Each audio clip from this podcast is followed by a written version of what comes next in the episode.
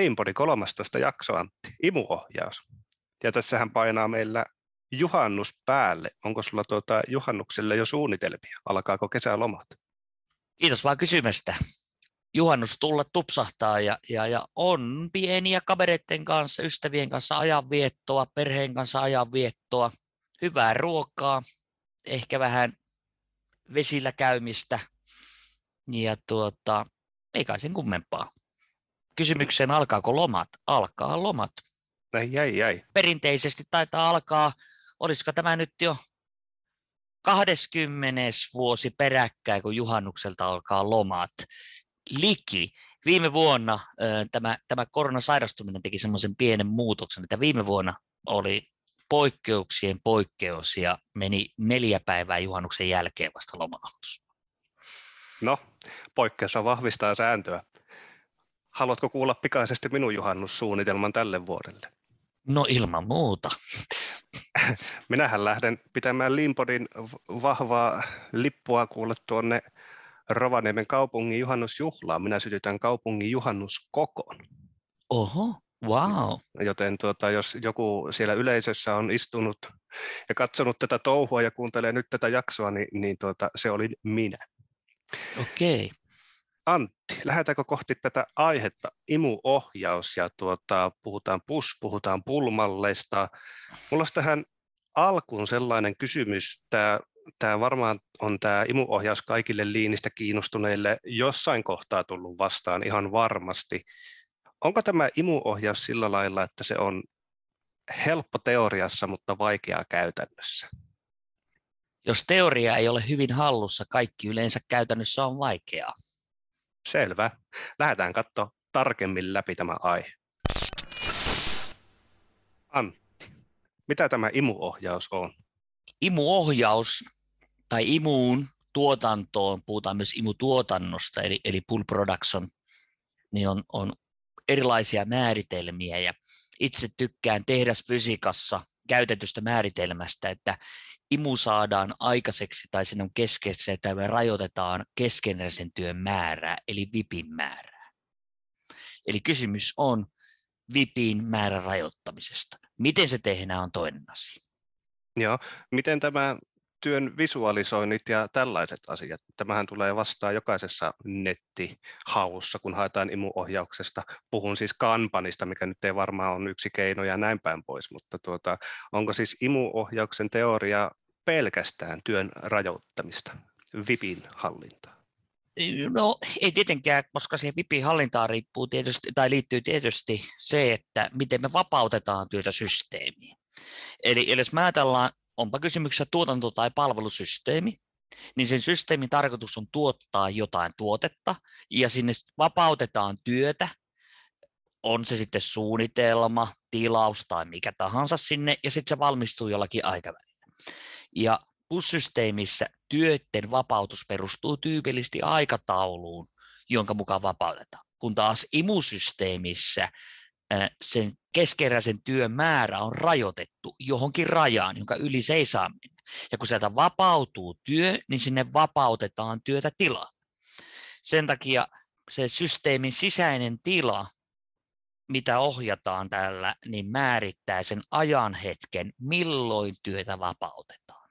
Kun taas tällaisessa ei-imuohjauksessa, eli työntösysteemissä, työvapautus perustuu aikatauluun käytännössä reaalimaailmassa niin kaikki tuotantosysteemit, palvelusysteemit ovat hybridejä. Siellä voi olla pieni osa jossakin pätkässä imua ja sitten osa on työntöä. Eli varmaan missään maailmassa, ei tietysti voi sata varmaan olla, mutta jos me tarkastellaan kokonaista systeemiä, niin ei ole olemassa puhdasta imusysteemiä eikä puhdasta työtösysteemiä. Mm-hmm. Onko tässä siis vähän samanlainen ajattelu niin kuin oli puhuttiin tuosta just in timeista, eli se on siis sellainen tavoite, mikä on periaatteessa mahdoton saavuttaa. Pitääkö meidän nyt imuohjauksesta ajatella samalla lailla, että ei ole tarkoituksenmukaista luoda täydellistä imuohjausta koko systeemiin? No ei varmaan ole tarkoituksenmukaista luoda täydellistä imusysteemiä, mutta tuota, tässä on ehkä eri asiassa. Se just in time, tai se yksi kertaa yksi virtaus, se oli päämäärä, niin kuin me silloin puhuttiin. Mutta imusysteemi tai tämmöinen imu- tai työntösysteemi on keino hallita sitä työtä siellä systeemissä. Eli tämä on enemmänkin keino kuin päämäärä. Mutta halusin sanoa vain sitä, että, että täytyy hyväksyä se, että täydellistä imusysteemiä tai täydellistä työntösysteemiä on mahdoton saada aikaiseksi. Vaan todellisuudessa meillä on olemassa erityyppisiä kombinaatioita. Eli, eli kuitenkin se fundamentaalinen perustava laatua oleva asia on siinä, että imutuntosysteemiin rajoitetaan jollakin tavalla keskeräisen työn tai varaston määrää, ja, ja sitten kun sitä systeemiä ohjataan, niin se systeemin tila määrittää sen, että kuinka vapautetaan sitä työtä systeemiä. Ja tästä me voitaisiin ottaa kuvat, esimerkiksi tehdasfysiikan Hopiespermanin kuvat, ja laittaa sinne meidän, meidän tuota, muistiinpanoon. Joo, laitetaan muistiinpanoihin kuva sieltä. Meillä on aikaisemmassakin jaksoissa puhuttu sitten myös siitä, että liinissähän on kyse myös bisneskeissistä, eli täytyy myös yrityksen tehdä voittoa, niin mm. mitä etua nyt tästä imuohjauksesta olisi, jos ajattelee näkökulmana vaikka yrityksen bisneksen tekeminen? Tai mitä muuta etua tästä nyt voisi olla? Imuohjaukselle tietysti voidaan luveta suuri joukko erilaisia hyötyjä, mutta hyvin harvoin unohdetaan tai se jätetään mainitsematta, mikä se alunperäinen, ehkä semmoinen keskeinen idea siinä on. Ja siitä kahdesta, näistä kahdesta keskeistä ideoista tulee meille kaksi etua. No, vähän moniulotteisesti yritän kertoa. Kysymys on siitä, että kun me rajoitetaan vippiä, eli keskeisen työn määrää systeemissä, ja meille tuotanto valmistuu tietyssä, tietyllä nopeudella. Ajatellaan vaikka, että meillä työmäärä olisi systeemissä 100 kappaletta tai 100 tuntia, ja meille työtä valmistuu 10 kappaletta päivässä tai 10 tuntia päivässä. Niin nythän, jos me lasketaan 100 jaettuna kymmenellä, niin se työ on siellä 10 päivää, eikö niin? Oletko mm. mukana? No nythän, jos me rajoitetaan sitä VIPin määrää, niin meillähän toinen elementti näistä virtauksen elementeistä vakioituu. Eli jos me vakioidaan sitä VIPin määrää siellä systeemissä, eli keskeräisen työn määrää systeemissä, niin silloinhan käy niin, että aika rauhoittuu.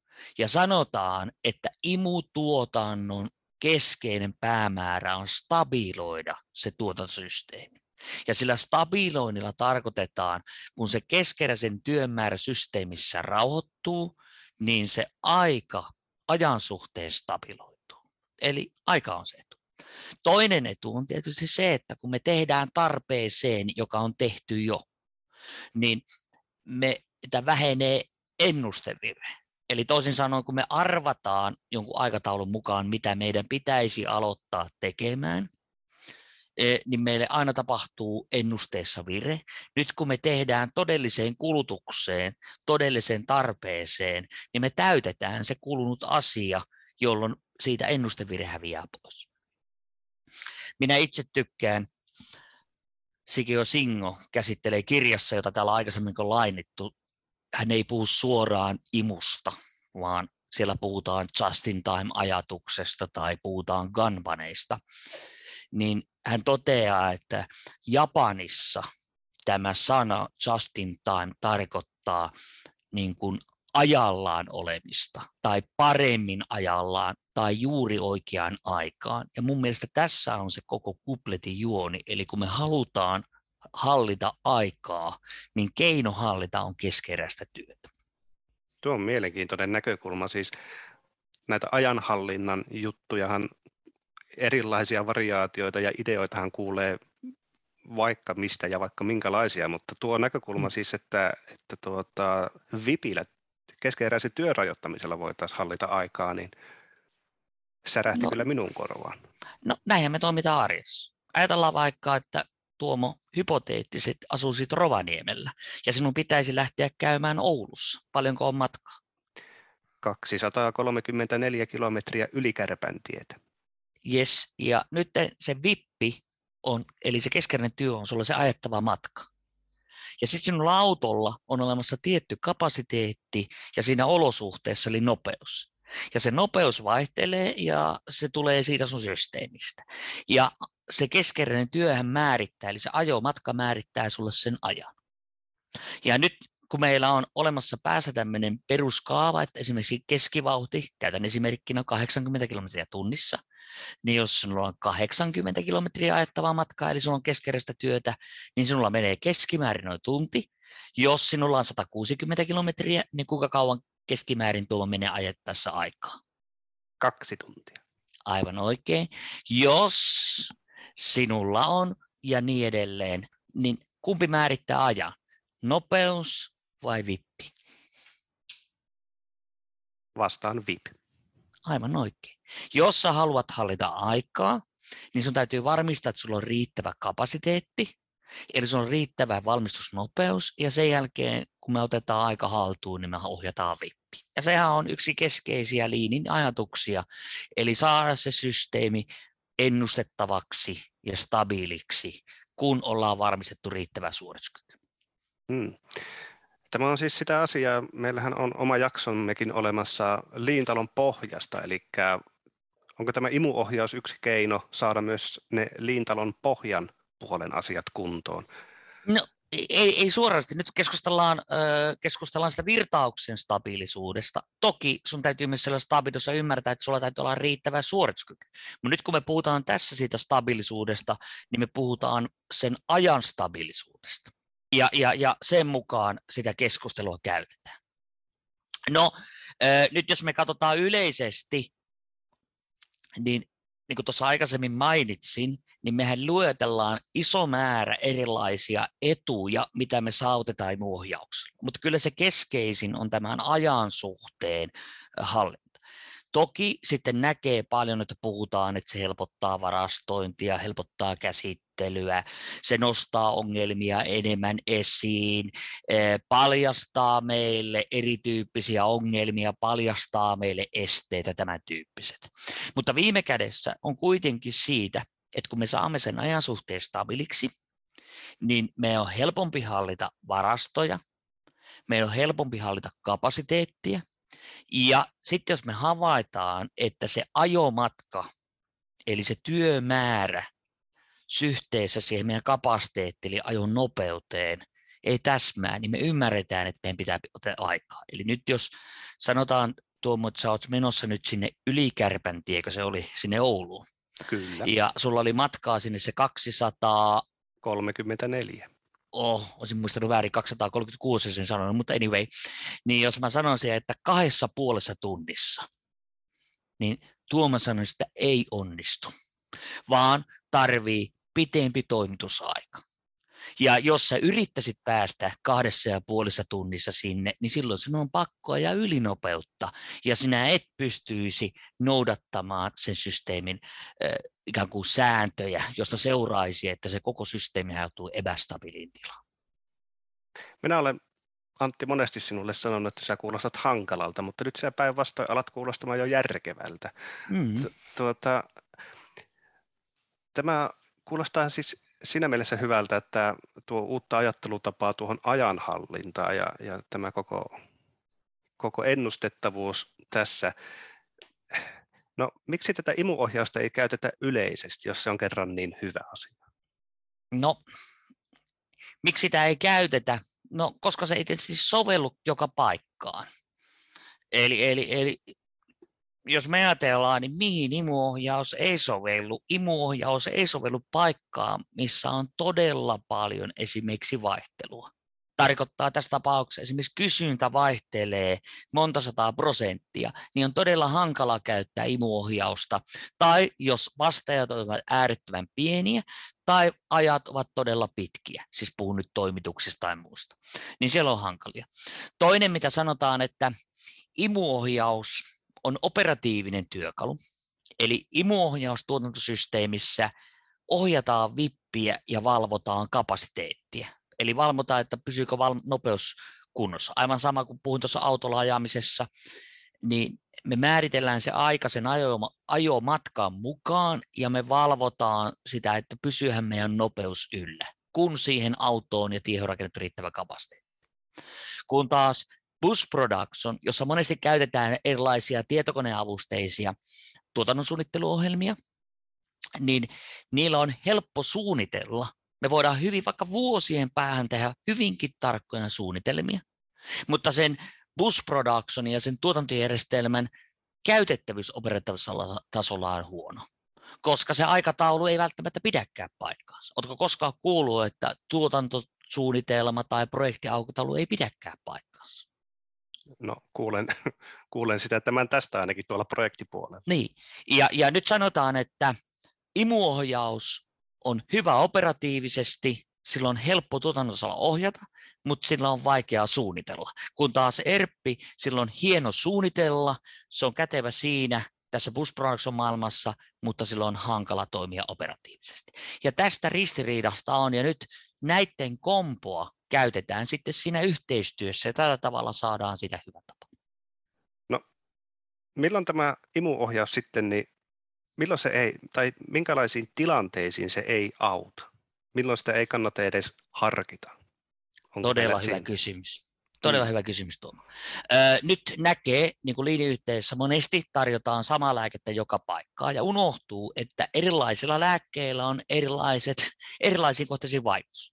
Ja nyt esimerkiksi imuohjaus ei auta siihen, jos meidän esimerkiksi prosessin ikään kuin ne operaatiot ovat epästabiilia.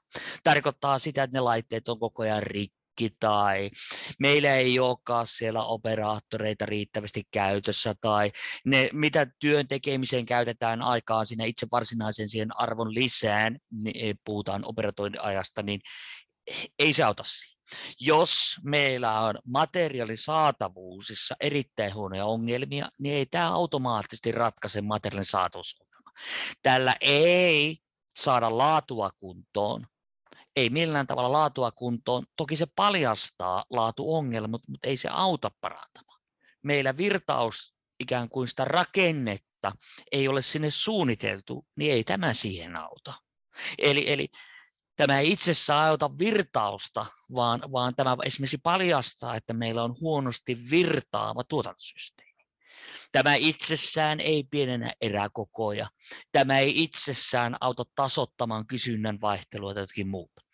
Eli, eli meillä on hyvin paljon sellaisia paikkoja, mitä tämä ei tee, mutta on olemassa, kun tämä imuohjauksen perusidean ymmärtää ja hyväksyy, mikä se etu on, niin siitä seurauksesta, eli kun se aika stabiloituu, niin me saadaan paljon etuja sitten aikaiseksi. Hmm.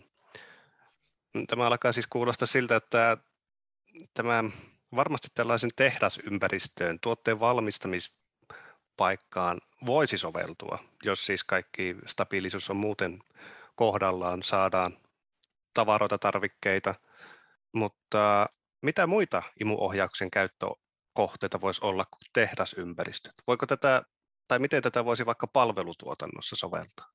No menisin sanoa, että hyvin laajalti erityyppisissä palveluprosesseissa. Eli sellaisissa prosesseissa, missä meillä on tietty määrä ikään kuin työvaiheita, jos ajateltaisiin, vaikka ei sekään nyt itse arvo ole. Meillä on joka päivä tehtävää työtä, onpa sitten kysymys tuotanto- tai palvelusysteemissä, missä ei puhuta mistään sekuntien vasteajoista tai tämän tyyppistä, vaan valtaosassa normaalista työtehtäviä. Ajatellaan vaikka, että meillä olisi joku suunnitteluprosessi ja, tai tällainen suunnitteluprosessi, joka etenee tiettyjen steppeen kautta. Niin tämän tyyppisessä vaiheessa voidaan käyttää imuohjausta. Asiantuntijatyön johtamisessa käytetään imuohjausta. Tuotantoympäristössä tietysti käytetään imuohjausta. Eli, eli käyttökohteet on aivan valtava määrä. Itse käytän omassa työssäni imuohjausta ja, ja niin poispäin. Hmm. No onko sinulla Antti heittää minulle ja kuulijoille erilaisia toteutustapoja tästä imuohjauksesta, ihan elävästä esimerkistä. Sinä olet kuitenkin pitkään näitä nähnyt, niin onko mieleen painuvimpia? No varmaan yksi yleisimmistä imuohjauksen toteutustavoista on Kanban. Eli käytetään erityyppistä kanban tai tällaista korttiohjausta. Ja nyt näitä kanbanin korttiohjaustapoja voi olla useita. Yksi korttijärjestelmää, kaksi korttijärjestelmää, signaalikampanja tai jotakin muuta vastaavaa, mitä ne keinot on, mutta kanban. Sitten tänä päivänä on enemmissä määrin nousu, puhutaan tämmöistä kuin convip-systeemi. Convip tulee sanoista constant VIP work in processes, eli, eli me vakioidaan vain jollekin tuotantoketjulle tämmöinen tämmöinen tuotantomäärä. Sitten on olemassa tällaisiin monituotesysteemiin, puhutaan polkasysteemeistä, ja, ja sitten jos ajatellaan vaikka tällaiset erityyppiset linjat, on ne sitten One Piece Flow-linjoja tai, tai tällaisia FIFO-linjoja, niin nämähän on tämmöisiä imuohjauksen toteutustapoja. Palvelupuolella puhutaan paljon tällaisista esimerkiksi Kanban-tauluista, ja, ja käytetään tällaisia visuaalisia ohjaustauluja, jossa ikään kuin se työprosessi on vaihdettu vaiheisiin, ja siellä sitten on määritetty näille vaiheille tietty työmäärä ehkä surullista, kun katsoo näitä toteutustapoja, niin siellä, jos ei ole ymmärretty sitä perusteoriaa, mistä tässä imuohjauksen kysymys, eli vippirajasta. Ja nyt jos sitä vippirajaa ei tehdä ja sinne tulee tämmöinen visuaalinen tai merkkiohjaus, niin silloin me menetetään sen imuetu. Näkee esimerkiksi, että meillä on tällaisia Ganban tauluja, tuolla erityyppisissä organisaatioissa, ja sitten sinne niin kuin, niitä käytetään vain niin kuin visuaaliseen ohjaukseen, ja puhutaan kanban-tauluista, ehkä niillä ei ole tarkoituskaan ollut rakentaa ajallisesti stabiiliksi sitä systeemiä, mutta alunperäinen ajatus on, että siellä on se keskeräisen työn määrä on rajoitettu josta seuraa, kun se työ on siellä prosessissa, niin me voidaan arvioida, milloin se työ valmistuu. Se tulee ajan suhteen stabiiliksi. Mutta nyt jos sinne on aina vaan heitellään lisää täskejä, tehtäviä ja ei tiedetä työmäärää ja sinne voi vaan lisätä, niin sitä voi kysymys, että mitä hyötyä semmoista taulusta. Hmm. Tuo on hyvä pointti. Minä olen itse myös sortunut tähän virheeseen suoraan sanottuna. Tehdään kanpan taulu, laitetaan hmm. asiat täskeille, mutta ainakin projektipuolella juuri tuo, että minkäs kokoinen työ tämä nyt sitten oikeastaan on. Ja onko tässä imuohjauksesta nyt tuohon liittyen, ja kun ajattelen kanpan tauluja, kun ne kortit sieltä backlogilta erilaisista syistä niin, tai aikataulusyistä täytyy vain puskea sinne sekaan, niin onko se merkki siitä, että jos meillä alkaa systeemin siellä niin kuin lähtöpuolella se jono kasvamaan, niin imuohjaus ei välttämättä toimi. Eihän siinä kysymys siitä ole. Kyllähän se toimii. Siinä on kysymys eri ongelmasta. Ei ole kapasiteettia. Se vaan se imu paljastaa se, että te ette kerkeä tekemään niitä töitä. Ei, ei se ole imusta riippua, vaan sillä ei ole kapasiteettia. Niin kuin kuvasin äsken, että jos, jos käytetään sitä Oulu-esimerkkiä, sinun pitää ajaa 234 kilometriä, Mm. Ja sinun keskinopeus on 80 kilometriä tunnissa ja sulle annetaan tehtäväksi sun pitää kahden tunnin päästä. Niin eihän ongelma ole siinä ohjauksessa, vaan siinä, että se meidän keskinopeus suhteessa siihen työmäärään ja suhteessa siihen aikaan, missä me pitää tehdä, niin se on epäbalanssissa. Ja eihän se ole ohjauksen ongelma eikä ohjauksella sitä voi ratkaista. Eli ei imuohjaus tuo millään tavalla lisää kapasiteettia. Teoreettisesti kun tarkastellaan, itse asiassa vähentää kapasiteettia, koska kun vippiä rajoitetaan, niin valmistusnopeus tipahtaa. Eli, eli, eli ei. Siinä on kysymys, ei ole riittävää kapasiteettia tehdä sitä työtä. Se vaan paljastaa se Ganban-taulu tai joku systeemi, että ei ole kapasiteettia. Onko tähän kapasiteettikysymykseen nyt teoriassa siis kaksi vaihtoehtoa. Jos, jos huomataan, että se, se jono siihen systeemin etu, etunurkalle alkaa kasvamaan ja yksinkertaisesti ei vaan otettaisi lisää työtä systeemiin, niin se ainoa keino siis on lisätä käsien määrää, jos puhutaan, että täytyy te- lisätä henkilökapasiteettia, tai sitten yksinkertaisesti jotenkin tehdä vain työn nopeammin. Esimerkiksi sen Big Six Losesin avulla, mitä jossain jaksossa taisit kuvatakin aikaisemmin. Aivan oikein, tai pienentää vaihtelua. Yksi yleisimmistä virheistä onkin se, että me ei ymmärretä kapasiteetin ja kysynnän suhdetta ja yritetään ohjaamalla ratkaista se ongelma. Ja sen takia meillä todennäköisesti aika monessa paikassa, ei tosi tietoa, mutta monissa paikoissa on se, että, että me ollaan jatkuvasti kroonisesti myöhässä ja tämmöisessä ylityön kierteessä. Eli, eli taas ei ymmärretä, että mitä ongelmalla on ratkaisemassa. Eli imuohjauksen tarkoituksena on stabiloida aika, jotta asiat valmistuvat ajallaan, jotta seuraava vaihe pystyy aloittamaan työ niin kuin on suunniteltu. Ja nyt se paljastaa, että jos minä en kerkeä tekemään niitä töitä ja minulle tulee backlogia, niin se tarkoittaa, että mun pitää ottaa pitempi aikaväli tai sitten poistaa sieltä niitä töitä, mitä on työn alla, mutta ei sekään välttämättä aina ole mahdollista. Eli tässä käydään kapasiteetin, työmäärän ja ajan välisestä suhteesta. Tätä kuvataan Lidlen lailla. Ja jonoutumista kuvataan esimerkiksi sitten Kingmanin yhtälö. Hmm. Pitäisikö meidän laittaa muistin virkistämiseksi Lidlen laki ja Kingmanin yhtälö muistiinpanoihin? Laitetaan vaan muistiinpanoihin. Ja mä voisin linkata sinne jonkun myös artikkelin, jossa olen käsitellyt tätä aihetta. Hienoa. Jakson muistiinpanot löytyy tietysti meidän Limpodin sivuilta. Ja tuota, siellä voi antaa meille myös palautetta, jota otetaan vastaan myös sähköpostitse palautteet at limpodi.fi. Meillä on tullut jakson aiheitakin, Antti, mutta niitä käsitellään seuraavan jakson jälkeen. Seuraavassa jaksossa meillä on 5S. Onko meillä Antti muuta kuin kertoa kuulijoille hyvää kesää ja kunnes taas? Kyllä. All Kiitos Tuomo kevätkaudesta ja hyvää kesää kaikille kuulijoille. Näin. Kiitos samoin. Se on moi.